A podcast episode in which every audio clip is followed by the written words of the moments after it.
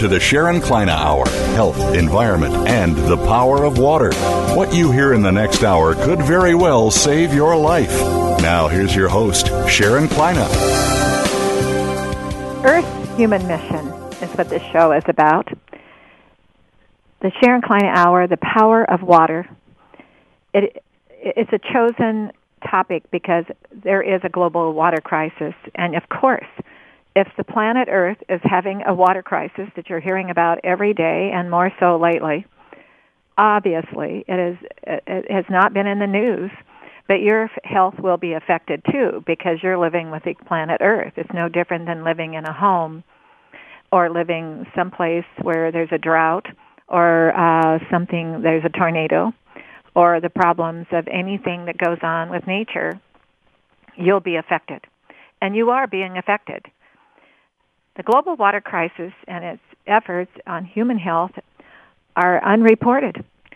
The news media has ignored it, and researchers are top, going into topics like uh, uh, uh global warming and uh, uh, political issues, and and that's a challenge we all have is why are they taking on political issues that don't have anything to do right now where we need to be uh, at the moment? And that word N-O-W now is so important to all of us because what about the now? We have a situation throughout the world. There is a water crisis. There are health crises. There's a lot of education, but what are we doing about it? We can't elect people to think about that. We have to do that ourselves. That's what we should learn. The Sharon Kleyne Hour is a, a show that I started almost three years ago thinking that the power of water would become a topic and a news story. Well, only one media source has taken up the challenge of educating the public on this worldwide, multi-problem, life-threatening, lack of education, rapidly growing cr- cr- crisis. And but uh, crises can be solved. We're going to do them together on this show. But the Sharon Kleyne Hour is the one that's the most newsworthy. Throughout the world, the news needs to be t- uh, discussed about Yemen having water wars. Over in Kenya, the, our animals, the largest conservatory of animals, could die. Uh, our diseases that are out of control because of water. We haven't been studying it together. They're getting together all over the world and they're spending a fortune. Sometimes $20,000 a ticket to get in, fly in in their jets, but the subject of water I have not heard. It should be a primary research project for every living person on the face of the globe. And let's do it together with this show. Leave your footprint, join me, reason together to discover life in water with education to improve your health and wellness worldwide. One person and one idea at a time. We can do this together, you and I, with this show. We're going to go out and we're going to get the news media involved. We're going to go out and get these special organizations that get so scattered and carried away with all that money, but they don't target in without the water, there is no planet, there is no life, there is nothing left. And for some reason, the solar system intervention, Earth has the water. It's better than anything. It's, they say with a new book out, Water, that it's more valuable than oil. It's more valuable than gold. It's more valuable than anything. Wall Street says if you can find water, invest. It is, a, it is the most valuable source of living commodity on the face of the globe because people didn't recognize there is a problem. We need to learn it together. Your health can be affected, but obstacles are to solve. And with my background, I have an extremely unusual background. I'm the founder of Biologic Aqua Research, and I know how to dive in and study that petri dish. Let's do it together. Today we have St- Stefan Dorlant, who's author of Dr. Gourd, What Bitter Melon Can Do for You. He is an herbalist, medicine hunter, he says, owner of a natural products, and he's in Los Angeles. The topic today he'd like to learn about, uh, teach us about in our classroom and our little laboratory, our laboratory here, that we're going to reach out to the media and and uh, become more involved with them. the back uh, to get back to what bitter melon and other sources of earth nature can do for you. Our second guest, I invited Fred Kirschenmann back, who's from North Dakota. He's a PhD, author, and president of the Kirschenmann Family Farms, a 3,500 acre certified organic farm. I really learned a lot. And for me to learn, I want you to learn. We're going to listen to our sponsor, Nature's Tears Eye Mist, the only method of naturally replacing moisture for the eyes. It's not an eye drop. It's not a chemistry. It is the only method to be able to replenish the moisture lost to the eyes, all naturally with just a mist. We'll listen to our sponsor and we'll be right back with Stefan.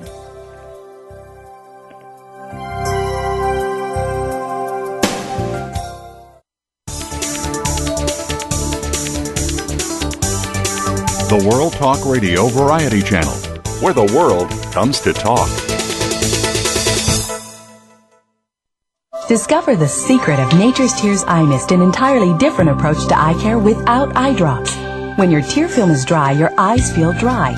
Nature's Tears Eye Mist naturally supplements the tear film with Biologic Aqua Absolute Premium Standard Grade of pure, all natural water. Nature's Tears Eye Mist, just a mist. All natural, safe, convenient, no preservatives. Nature's Tears Eye Mist can be purchased nationwide at selected eye care professionals and drugstores near you.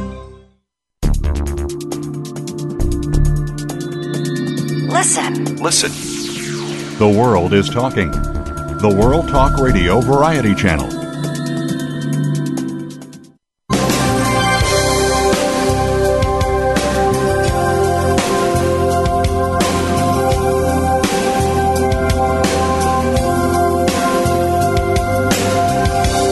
Listening to the Sharon Kleyne Hour Health, Environment, and the Power of Water. If you have a question or comment, please direct your email to Sharon Kleyne Hour at yahoo.com. That's Sharon Kleyne Hour at yahoo.com. Now, back to the program. Stefan, are you with us? Uh, yes, I am, Sharon. Thank you for having me, and happy President's Day. Well, yes, and uh, I, I, w- I hope you had a nice Valentine's Day because I think everybody's hearts are out there, and uh, and today is President's Day. Yes, kind of neat two holidays in, in a row. Now, I wanted to ask you. I'm really excited about you being on, and thank you for joining us because I'm very curious for what you're going to teach us today. And I look at this as a classroom. My background is studying uh, dehydration for over 30 years, and uh, wanting to know more about you personally, and then if you could teach us in this classroom what you've been learning about what er, the nature of Earth can offer us uh, for some of these nutrition secrets that a lot of people don't even understand. But tell us about you first, Stefan. Uh, how did you get where you're at today? Okay, well, I was in the medical field for a long time. I did uh, a diverse array of things, including uh, surgical assisting and uh, physical therapy and uh, in my experience in hospitals, I kind of got exposed to a little alternative medicine, mainly through uh, something called biofeedback, and from there I mm-hmm. started studying uh, herbalism. Before you go too much further, I'm mm-hmm. glad you uh, I'm glad you brought that up. Teach our audience what the def- description of biofeedback is. Sure, biofeedback is biological information fed back to you.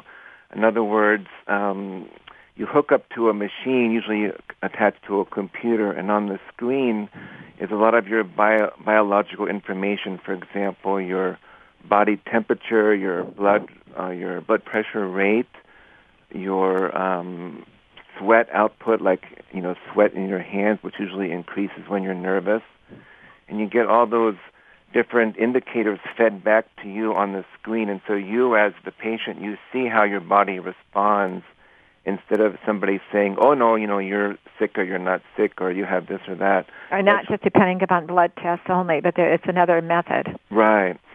Uh, and I enjoyed doing that, but I was still kind of wanting to do more, and I wanted to be my own boss as well. So um, I started studying uh, herbalism and, excuse me, uh, healthy foods, ethnic foods, and uh, did a lot of traveling uh, in Asia and South America to, you know, research lessons they had. And um, just fell in love with this one particular food called bitter melon, and uh, which is what I wrote. Now, where did you where did you discover that at, Stefan? Bitter Um, melon. When did you first discover bitter melon? Which country?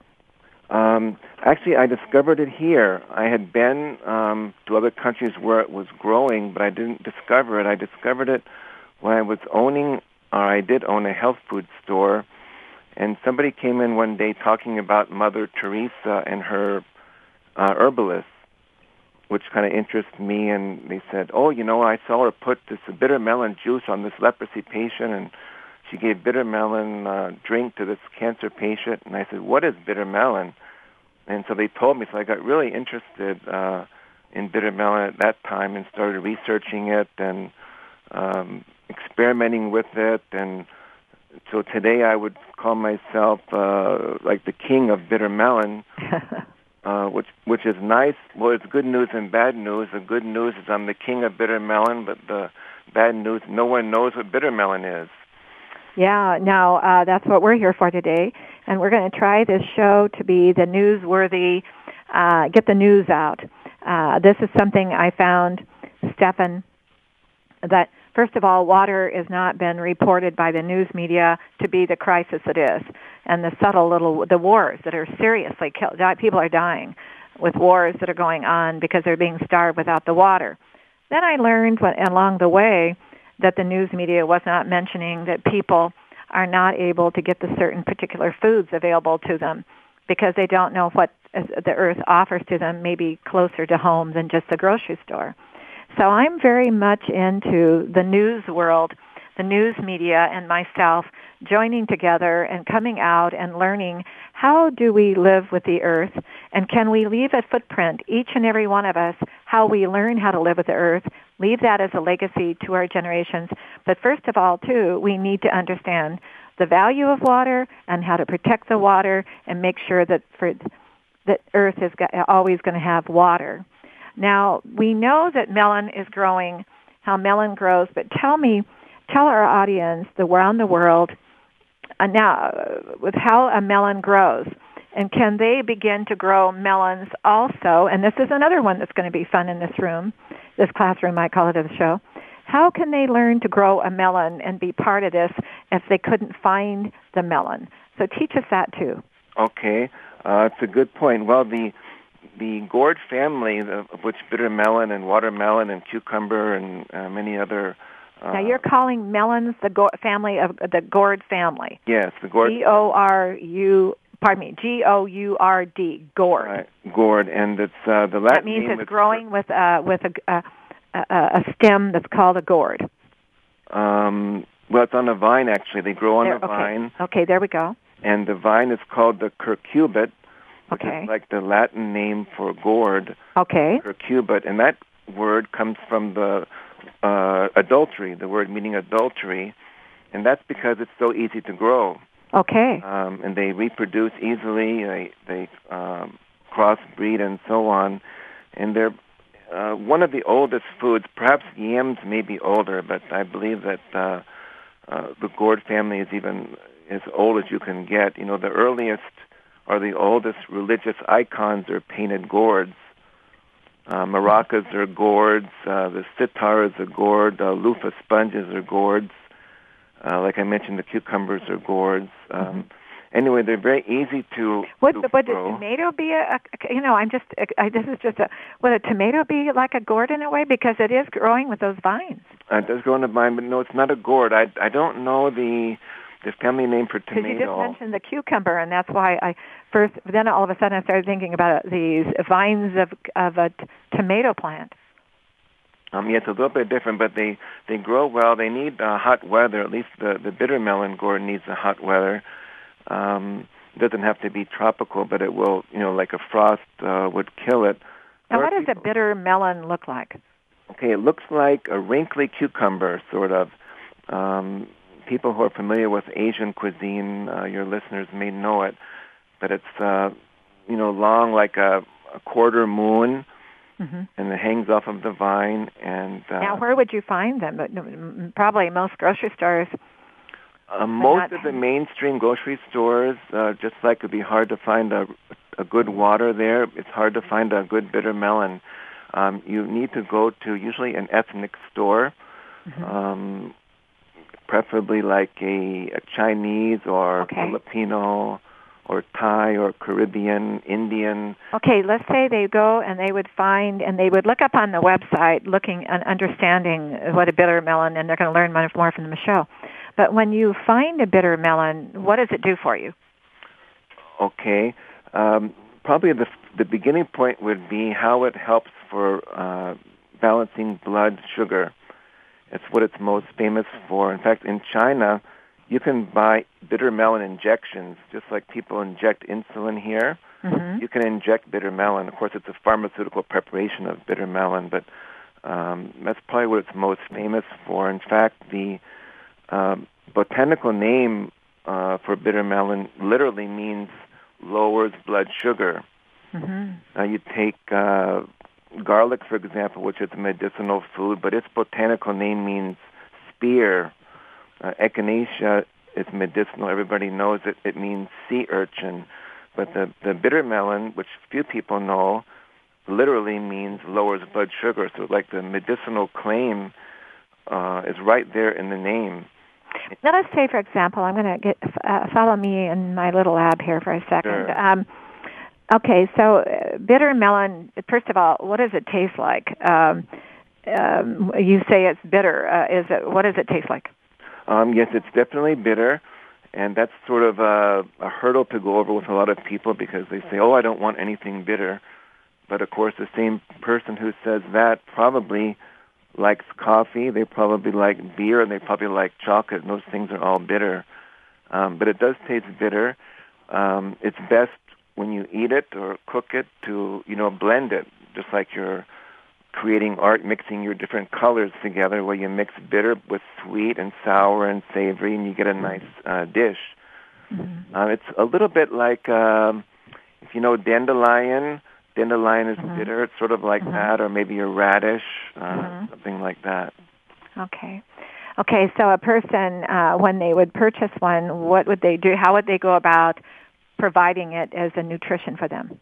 Okay, basically you would you would buy it just as buying a healthy vegetable mm-hmm. and cook it uh, like you would almost anything else. You, you vegetable wise, you could you know steam it, put it in a soup, uh, oh. a wok, steam fry it, blanch it. Uh, so it's not recommended to have it by itself. You you you recommend it to be blended of some to something. Yeah, for your if you Put want in a to your diet, or... um, better to. Can you make a juice with mix it? Just like in the salad, if you're going to have dandelion greens or escarole in your salad, it's better to mix it with other leaves Okay. as well. Okay. Now, when you say uh, when you chop when you cut it up into cubes or however you cut it up into whatever to add to uh, the salad or whatever am- amount. Now, how much would you recommend a person have to keep their uh, lower their blood sugar? Let's say they're they're a diabetic or there's somebody who has hypoglycemia or other problems with too much sugar in the system and they didn't even know it yet. And there's a lot of that going on uh, because people don't realize, Stefan, that sugar heats their body up. Um, what what would you recommend? Uh, how often would they have it? A person with diabetes should definitely have it every day, at least once or, or twice a day. And uh, Now, how much would they have if they had it once a day? Uh, How much? How would you recommend th- that once or twice? How much is that? okay, I would say like when you slice a cucumber, like let's say you slice it like the size of a piece of sushi, for example, Okay. you eat maybe like four to six of those uh, slices a day. And as, if it's bitter, how would you recommend that they might like the taste?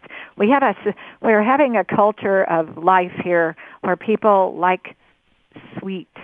They want it to taste like a, a, a the, the potato chip. I can't have just one advertisement.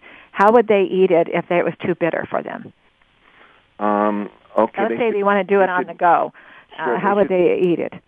They should just mix it with something. Um, mix it, for example, with the acorn squash or uh, miso. Can they mix it with a juice? Um, you can actually juice it. You could juice it and mix it with the carrot juice or. or Okay, there we like go. that. Into a protein juice Um, that would be fine. Drink, I would mean. blend in well with that. You know, the um, Dr. Andrew Weil, in his book Natural Health, Natural Medicine, he said Mm-hmm. that lack of bitter increases sugar consumption. Mhm. So the so the more people avoid bitter, the more they're going to eat sugar. Oh yeah, there's a lot of sugar problems out there. You know, uh, Stefan, I watch myself, and I've been studying a long time. Um, I, I'll have one bite of uh, like a little a, a favorite cookie, or uh uh during a holiday, my a, a nice uh, Godiva chocolate, and all of a sudden, Stefan, I want one more. Now, I've been studying why is it we have this thing with the palate and those nerve endings that are on the tongue that I found that for some reason and our saliva and our appestat and everything you want to think about love the taste of sugar. It's out of control. I see people walking around with soda. They are, you know, absolutely cannot go without walking around with a bottle of soda. Or they're walking around with a coffee drink with lots of sugar or vanilla or whatever in it. What do you what do you say to those people for them to learn that they have to think about lowering the blood sugar?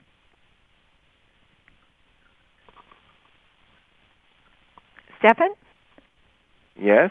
did we lose you? It sounds like we did, yes, but I heard what you were saying. You're talking about how people are walking around with sodas and Sodas And and, coffee sugar? drinks with vanilla flavor and sugar and and and whatever. Uh, what would you say to people who need to lower the blood sugar and maybe they don't even know about it? But then there's a recommendation to learn more about bitter melon and other natural resources of earth that could help them. Well, I would tell them that what they're doing is they're they're drawing a person as a stick figure, so which is easy, boring way to do it, instead of using all of the colors. I lost you. So you think that each person that might be living like that is living like a stick figure rather than the a product of real life. Are you there?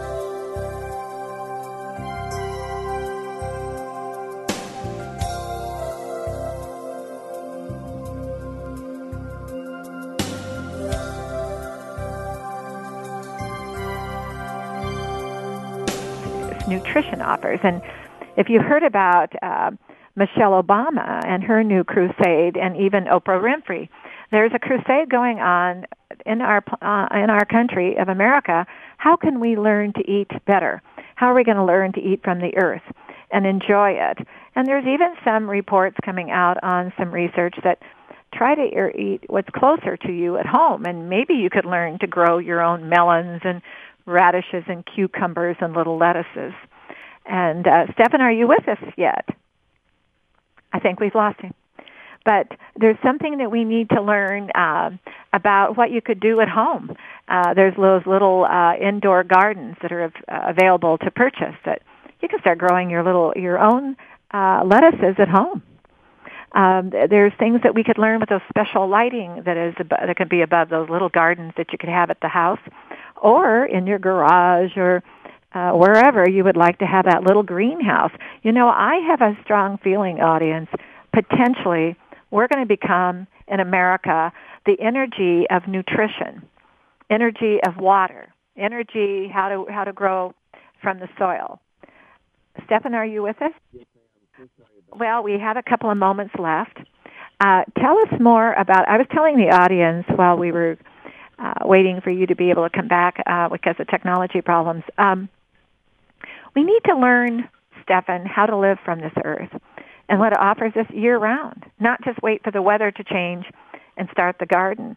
Have you ever noticed some of the indoor gardens that can be built uh, for people to learn how to, or in the garage in a little special spot, so people can start growing some of their own um, uh, foods and lettuces and and dark greens. Have you ever have you ever can you teach us about that?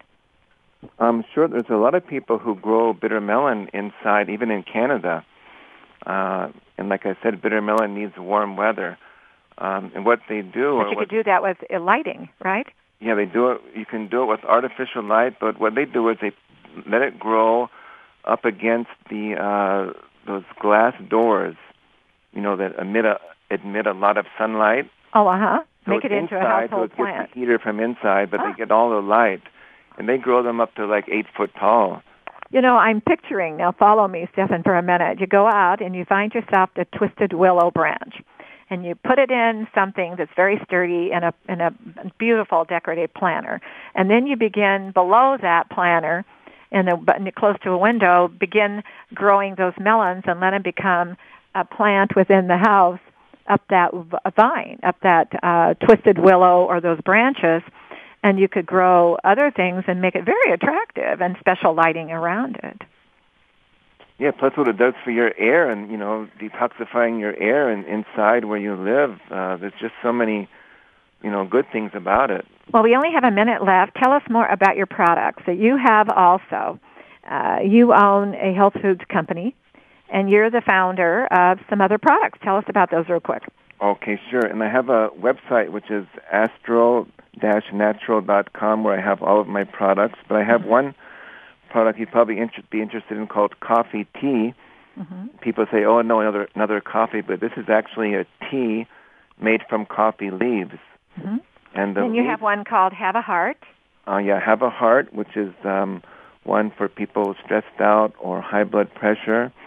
Uh, there's a cough uh, remedy or cough syrup called Astral Syrup. Mm-hmm. Um, one of my favorite So if they come ones. to your website, they can learn more about each one at your website and get a real education uh, on what the ingredients are and what you find why those ingredients are very important for their health. they sure can. And they're all natural. Uh, now, I noticed that you do a lot of Chinese study. Uh, have you heard about that new book out that I'm going to be uh, bringing on uh, the show, uh, the Chinese story, the, um, about food? The Chinese story? No, I haven't heard that. No. Yeah, it's a brand new one on the bestseller, and it's about food. It's a Chinese. Uh, it's called the China Story. I apologize. This uh, the book is called the China Story, and it's really got a lot of real exciting research in it. Then there's another book called uh, Water that is absolutely 500 pages of what is happening to the water and what we need to be thinking about. And I'm sure you're telling everybody to drink a lot of water, aren't you? Oh, I definitely do. I mean, there's nothing without. There's not life without water. Exactly. Can we, as a news media group, all of us, Stefan, teach the world? That is the primary, biggest focus we should be making, and then start going down the ladder after we get the water uh, Right, thought out. Step number one. It's really step number one. Number one, and you- did you notice that out of the whole solar system, the intervention is Earth has the water. Did you? we better take True. care of it, shouldn't we? Well, I want to thank you for joining us. That was very, uh, really liked it, and we'll have you on again uh, with some more of your products. Okay, thank you, Sharon. And you have a nice day and be Thank- well. Thank you. Thank you. Bye bye. Bye. Well, before we bring on Fred Kirschman to discuss uh, the organic farming, and he could teach us about the melons probably too, is we're going to listen to our sponsor, Nature's Tears Eye Mist, the natural method. Did you know that when you were born, you left a pocket of water, you entered in the air you breathe. That was your dehydration moment to uniquely be you. No two eyes alike, no two complexions on the skin alike, no two fingerprints alike. We're having a dehydration every moment of the day, losing moisture. The eyes lose moisture because they have to have moisture come from the air and behind the eyes. If you don't have enough, you have a problem the, with the eyes, the healthy eyes. There is a deficiency. But when you begin to think about replacing the moisture lost to the eye for dry eyes, burning, itching, allergies, blurring, um, all the reasons that the eyes become deficient, just once or twice a day with just an all natural tissue culture grade of water, just a mist.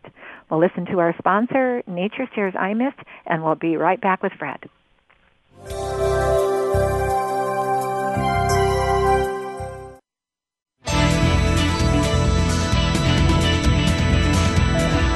Listen. Listen. The world is talking. The World Talk Radio Variety Channel. Discover the secret of Nature's Tears Eye Mist, an entirely different approach to eye care without eye drops. When your tear film is dry, your eyes feel dry.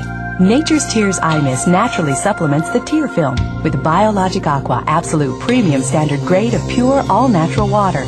Nature's Tears Eye Mist, just a mist. All natural, safe, convenient, no preservatives. Nature's Tears Eye Mist can be purchased nationwide at selected eye care professionals and drugstores near you.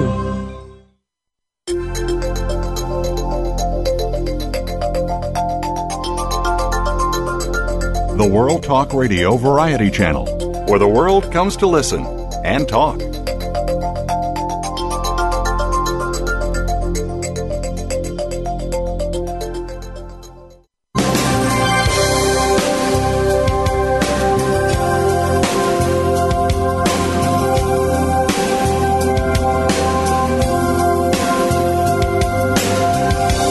You're listening to the Sharon Kleyne Hour Health, Environment, and the Power of Water. If you have a question or comment, please direct your email to Sharon Kleyne Hour at yahoo.com. That's Sharon Kleyne Hour at yahoo.com. Now, back to the program. Fred, are you with us? I am.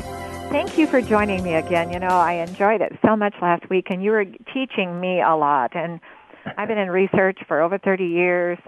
Uh, can we learn enough? It's impossible. And we can learn so much from each other. And I think the footprint of ourselves uh, on this earth are what can we learn to help others to improve our lives and the lives of this planet. Yeah, I think Um, we all have a lot to learn on that one. Oh, and and you know you've been learning through your uh, resources, your generations and family farms, of 3,500 acres of touching that soil. And as you touch that soil, you begin to live with it like it was a part of you and your family and valuing it. Now, follow me, Fred. I, I'm probably crazy, lady, but when I look outside and I see the trunk of the tree, I look at the mountains for strength, courage, wisdom, and and uh, all that's there, and protection. Then I'm looking over at the water of the world and how the news media hasn't even been discussing the crisis, the crisis of how do we solve it, go into these different countries that are having wars. Then there's other alternatives like everything has another side. Can we teach each other if there's not enough water available and there's something that has happened like you learned to do and your family farms? You learned how to uh, to grow crops by turning and loving that soil and valuing it with these little secrets that Earth offers. And tell us again today about how you turn. You have 3,500 acres of farm. You're an organic farmer, and you don't have the water. Tell us about that one again. You don't have Yeah, the well, water. Yeah, the the particular part in central North Dakota where our farm is, uh, there are no aquifers, um, you know, under the ground, so there's no irrigation water. Uh, we do have a lot of wetlands. That's why it's called the prairie pothole region. Uh, but uh, you know, you you can't pump uh, water out of the wetlands, uh, both because it's illegal and because if you did, you would uh, disrupt that ecosystem, which we don't want to do. Um, so we're dependent on on on rainfall, always have been, and um, so you know and how we much rainfall is that a year? I forgot. yeah for, about 14 inches 14 total, inches total is all a year. right Okay. yeah and so uh, you know we have learned on our farm to live with that and uh, and But one you of the took things you took the earth and you began to live with the earth, not saying, "Hey, I want you to live live with me for me." You learned Yeah, to live with what it was there, and tell us about how you did that. Yeah. Well, first of all, you know, one of the things that I didn't learn until much later when I went to graduate school and started reading uh, ecologists who have been reminding us for some time that it's adaptive management, not control management, that works. Oh. I like that one. Adaptive. In other Right. words, when you get out of bed in the morning, Fred, do you touch your feet on the ground and think, "Today I'm going to adapt as I walk"? Right? Well, I, I, you know, I don't know if it's quite that literal, but I know we're uh, going to be human, but you, it is the truth. It is the truth. Yeah, Learn to live with the earth. yeah. Right.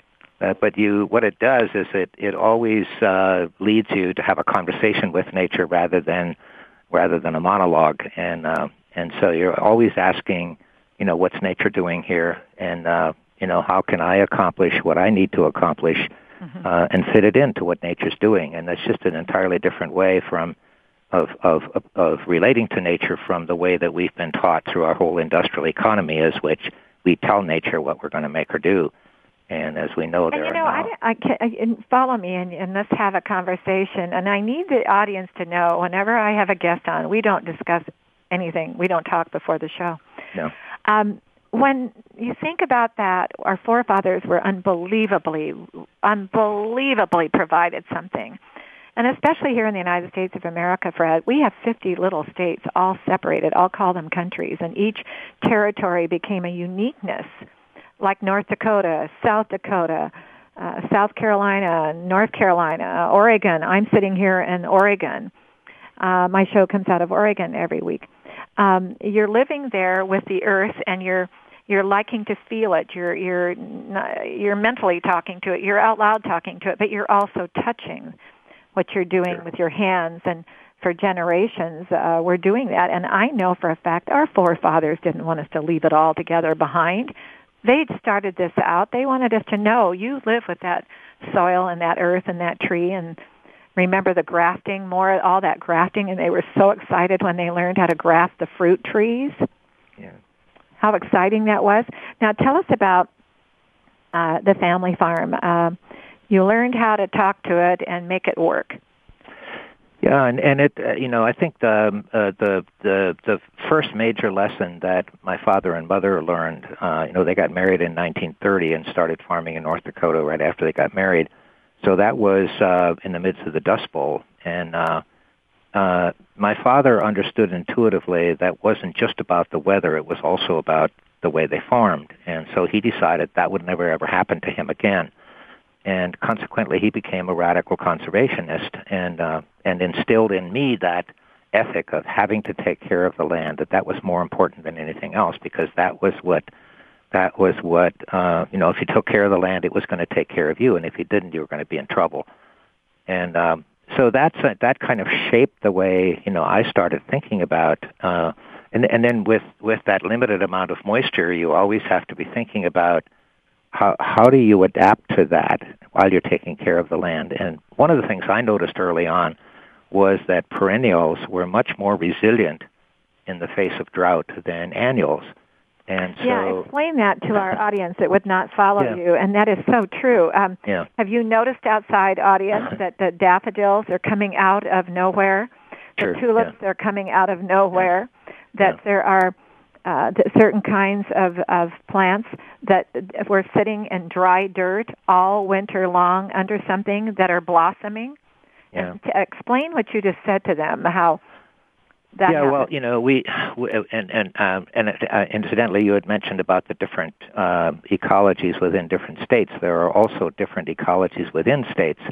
In North Dakota, for example, there are three distinct ecoregions. There's the tall grass prairie, prairie in the eastern part of the state, the mixed grass prairie where we are, and then everything west of the Missouri River is short grass prairie, and they're distinct different ecosystems. Isn't and that so, fascination?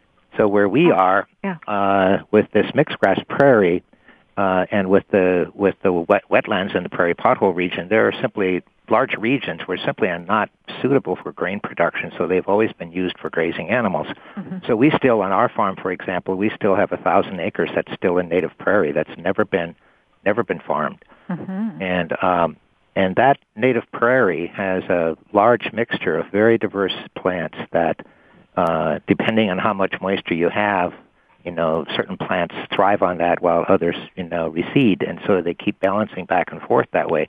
Mm-hmm. And and perennials have a much more uh, dense and resilient root system. Uh, you know, some perennial plants have, plants have root systems that go down into the soil 15 and 18, 18 feet deep, Really? whereas, whereas most annuals will only Uh-huh. be about 15 or 20 inches deep Uh-huh. uh, at most. So, so you have all of that capacity of the plant within the soil, and then of course it also has the effect of building more, uh, the building quality within the soil. Mm-hmm. So it has a lot of benefits that way, and it's one of the reasons that some of us are very excited about the work that the Land Institute's been doing in developing perennial grain plants to replace annuals. Uh-huh. And uh, and when that happens, we're going to be we're going to be those are going to be uh, enormously valuable in places like North Dakota where we only Can have I 14 say, yeah, I rainfall. mention something to you, and just pretend like you and I are sitting on a couch talking, and the world isn't Yeah. listening. Do you see? I see that the United States of America could become the leaders of the world of exactly what you're doing because of the fascination you are talking. Um, what do you, the energy, the economy, and learning how to live off the land again, and bringing nutrition to a focus. Let's say water. I'm going to come say to the world and to you, water should be the primary focus because Earth was chosen to have water. It had an intervention. Let's don't ever let water ever with those aquifers and the water that's available here diminish and the oceans come up and we don't have enough fresh. Then there's the soil, the land, like what you're doing with absolutely the future of energy for the world to have nutrition is energy. Yeah, well, it's going to be interesting to see whether or not that vision and that practice in the world will happen, you know, in industrial countries like the United States, or whether it will happen more quickly in developing countries. Uh, right now, um, and Miguel Altieri has been making this point that he thinks that the more creative work is going to come out of, you know, some of the developing countries, particularly the global South, uh, because they are, you know, having they they haven't they haven't gone through the industrial revolution, and so mm-hmm. in some ways, you know, just like they're bypassing landlines for telephones going directly to cell phones, they may bypass the industrial revolution and go directly to the new farming systems. Mm-hmm. Mm-hmm. Now, what do you, when you say new farming systems, what do we learn from that description? Yeah, well, you know, that's uh, uh, that's of course at this point still some speculation. My own my own view is that as energy costs go up, as our freshwater resources are becoming depleted, and as we have more climate destabilization. Well, you'll say freshwater sources have become very expensive. Yeah, well, yeah, and and and and simply uh, simply no longer available. I mean, like the Ogallala Aquifer, which is the primary source of uh, irrigation for agriculture in the heartland, uh, has been depleted by half uh, just since 1960, and uh, so you know it's not going to be there all the time. So we have to begin to think about how we're going to farm without those critical resources: the cheap energy, uh, the fresh surplus freshwater resources, and stable mm-hmm. climates. And um, you know, one one school of thought today is we're going to solve all these problems with technology. Well, I, I'm not optimistic about that because technology still requires energy, and if energy is going to be too expensive, how's that going to solve the problem? Exactly. I agree with you. That's why yeah. I wanted to have you back on today because I think you're the. This is the future. I think what you have there is the energy of America and our planet, the future. When I learned from you by talking to you and asking some questions, and I was so after I hung up, I got to thinking, and the show was over. This is the future of learning how to live when there's going to be times of our lives when the climate's changing or resources change. But we got to live on. Right. We got to get out of bed and touch the ground and begin to live that day the way you described. You take it a moment at a time. Now, in your farming, you don't have the aquifer, you don't have irrigation, and yet you said you found methods of mulching, the, uh, the certain mulches that you would use right. to turn over the soil. Right. Yeah, I mean, it's uh, uh, restoring the biological health of the soil is a key. I mean, we, we on our farm, for example, in 1988, we had one of the severest droughts on record, and by 1988, we had been building the restoring the biological health of our soil since 1976, so roughly 10 years. And so the quality of our soil had developed already to a point where it was absorbing and retaining more water, more moisture within the soil. So we came out of that drought now, year. Excuse me for a second. When uh, I'm I'm trying to visit, so your soil was almost becoming like a clay. Well, it's um, I would say it's more like a uh, like a um, a porous material. In in the in the other not now, but before. But before no, now, you have it now it it's a por- it's a porous material now. Before it was more of a like a fine grained dust material. Okay, there which, we go. Okay. Right, which didn't which doesn't absorb water. Water runs off pretty quickly. Exactly. So, uh, given that nature of the soil, uh, we still had a 17 bushel an acre wheat crop that year. Now that's not great. You know, we normally expect about 40 bushels where we are. Mm-hmm. Um, but we had a 17 bushel an acre wheat, so, so at least we, you know, we had we had something to go on. Whereas our neighbors, who had not been paying attention to restoring the health of the soil, never even pulled a cob out of the shed because their crops started to dry up when they were about six inches out of the ground oh. because there just wasn't moisture there to sustain them. Mm-hmm. And so, and I, I don't mean that to say, you know, that our neighbors are terrible farmers. Oh I mean, no, they, no, no. Simply, we learn. They're simply, we they're learn. sim- They're simply in this other paradigm yeah. uh, that they can solve all problems with technology. And Right. uh, uh, you know, as Rattan Lal at Ohio State University has said, you know, uh, about uh, genetically engineered uh, crops for drought resistance, he says Mm-hmm. they're not going to do you any good unless you at least have some soil, some moisture in the soil hmm that those crops can take advantage of. So, so the quality of the soil is critical. uh, Now, something you said uh, that I follow because of my research for all so long is uh, when you said that you would ta- that you would have the hay um, dropped all around the cattle, and Right. the cattle were urinating in the hay. Right. Then you took the manure of the cattle, you mix that into a mulch. Yeah, well, they they mix it themselves because they use. I mean, they they that that deep litter that it's actually straw that we that we uh, Okay. you know put on the ground for them, Okay. and uh, and so you know they lay in that, they walk around in it, and so Okay. they so that so it absorbs the urine and the manure. Brad, is that why when we'll pass by some of these fields and they're t- they let their hay turn to straw? Maybe that's what they're using it for. I've often wondered because it's it, it, it's uh, uh, again went to straw. They didn't uh, t- uh, cut it uh, uh, when it was still very green grass hay or alfalfa hay.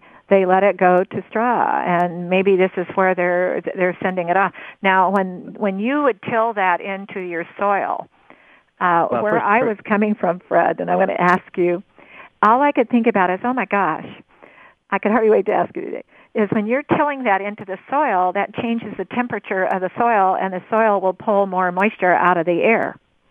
Well, what we do is, uh, you know, in the spring of the year when the livestock go back out to the native prairie pasture, Mhm. and we compost that straw manure mixture. Okay. and, and turn it into compost and Compost. then in the, and then in the fall of the year we put that compost out compost out onto the soil and and it's compost that feeds the humus in the soil which is the life of the soil There we go. Yeah. and that's what you know i mean uh, it's we all often, organic. It's yeah, all you know, natural. we we often think of soil as dirt but you know oh no, it's got a so- life. soil scientists aren't even sure at this point they think that there are somewhere between 2 billion and 6 billion microorganisms in a single teaspoonful of soil I mean, Ah. this is a, this is a living community, and uh, so we need to feed it. And the way you feed it is uh, the best way to feed it is through rich compost. Well, there's what I said. I could hardly wait to get you on to ask you this question. You're my in my little research have here is that if you're if people would learn to do that compost, Yeah. that's bringing moisture out of the air to the soil, and they become living together. Sure. Yeah. Yeah, the living people don't realize, Fred, that there's moisture in the air that we don't see. They really forget about it, and uh, because we're moving around. And what I learned is when we're needing to live with uh, those conditions of that moisture to feed us every day as a living species, that moisture we don't see is that water with fluid in the air, as NASA said when they've been on. It's that fluid you don't see that is so important. But what you've done is you've learned how to pull that moisture level out of the air because of changing the temperature and the organism of the soil. Now, you have something on here that I wanted to ask you today. I was looking at, uh, maybe it wasn't you, but the organic farming, and they used a word called hectares. Mhm. What is, what is, can you Well, explain and define? a, hect- a hectare is simply a different measurement for acres. Uh, a hectare includes a little over two acres, so it's it's simply another measurement. So That's if they say that there's Uh, approximately 32.2 million hectares worldwide are now being farmed organically. yeah, yeah. and the and the information here. What is your predictions to have more and more of this happening, and getting away from using all, all the energy that's taking our planet by surprise and becoming expensive? Are you finding that more and more people are getting into more of what they call organic farming? Well, it's a, it's a mixed bag right now because uh, you know if you're if you're a large um, conventional uh, farmer who you know produces one or two commodities, um, you're caught up in a in a, a way of farming and a, and a, a market infrastructure and you know the equipment that you've purchased for your farm, et cetera, which makes it very difficult for you to change. Um, But where we're, where we're seeing the dramatic changes take place are in the new young farmers who are just coming into farming now, most of them uh, around urban communities. uh, who uh, are not interested in raising corn and soybeans. They want to raise food for people. And because they're raising food directly for people, uh, they want to do it organically or uh, you know ec- agroecological systems that are similar to organic standards. Uh, and so that's where now this is a small amount of the acreage compared to you know big agriculture. Mm-hmm. Uh, but that's the new generation and the new way of farming that's emerging. And I think uh, I think that the rest of agriculture probably is not going to change a lot until energy costs spiral upward. Mm-hmm. Um, and and that's going to happen. I mean, we know that when oil hit $147 a barrel, it made it very very difficult for these large monoculture agriculture systems to uh, be able to afford, you know, to continue farming. So when you you can imagine that when soil when oil uh, hits $300 a uh, crude oil hits $300 a barrel, uh, it's going to be very difficult for these uh, highly intensive energy systems to uh, to continue, and then and then we're going to start looking for alternatives. Mm-hmm. Isn't it the fact of life, though? Like you said, you begin to uh, each day we begin to learn how to do alternatives, we call it, because of certain con- uh, conditions. But what is going to happen, I know, and it's exciting that your family uh, have worked so hard and you think about the families in California that there's two separate families of going there. Your family, what you did in North Dakota, and look what is happening in California. Sure. Have you been into California to see yes. the yeah. disaster? I had friends of mine drive down there on a, a trip, and they they cried. They two Yeah. grown people cried, looking at the soil, looking at the burning piles, looking Sure. at what happened to thousands of acres and families' love of farming. Sure. Yeah. Yeah. Well, I want to thank you for joining us again. I did learn a lot. And uh, if, uh, if we come back and need some more one day, and I think you might have a moment to help us out uh, about what is going to happen for the future, and let's let the news get out. I think people need to know that the news media needs to start covering some of these really exciting families and and what we can do to learn off to live off the land. Yeah. There are a lot of creative farmers out there that are you know making the change. So Well, thank you, and you have a nice day and be well. you too. Take care. Thank you. Bye. Bye. Didn't we learn? This is excitement of this show, and let's reach out. And there is only one show out there, one radio talk show that is saying to the world that research has not been covering this. They haven't been covering the crisis of the water. Now, the word crisis is always funny for me because to use because I'm a believer that any obstacle is to solve, and it can be solved with the best of intellectual people and all the intelligence that comes together to solve a, a, um, an obstacle that can go forward. Never stand still.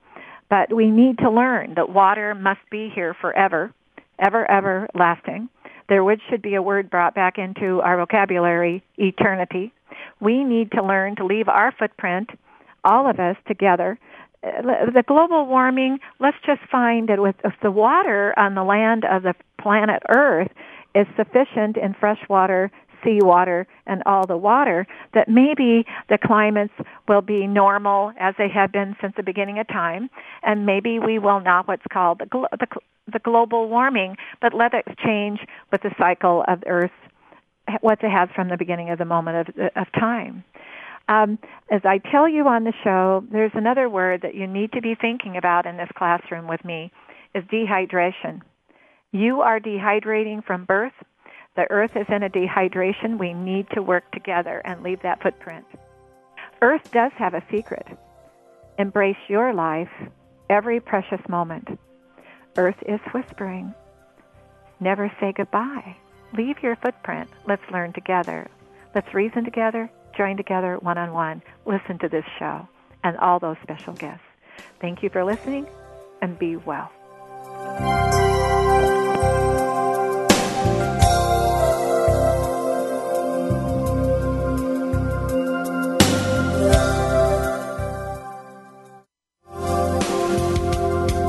Thank you for listening. Join us next week for another edition of the Sharon Kleyne Hour Health, Environment, and the Power of Water. Mondays at 10 a.m. Pacific Time on the World Talk Radio Variety Channel.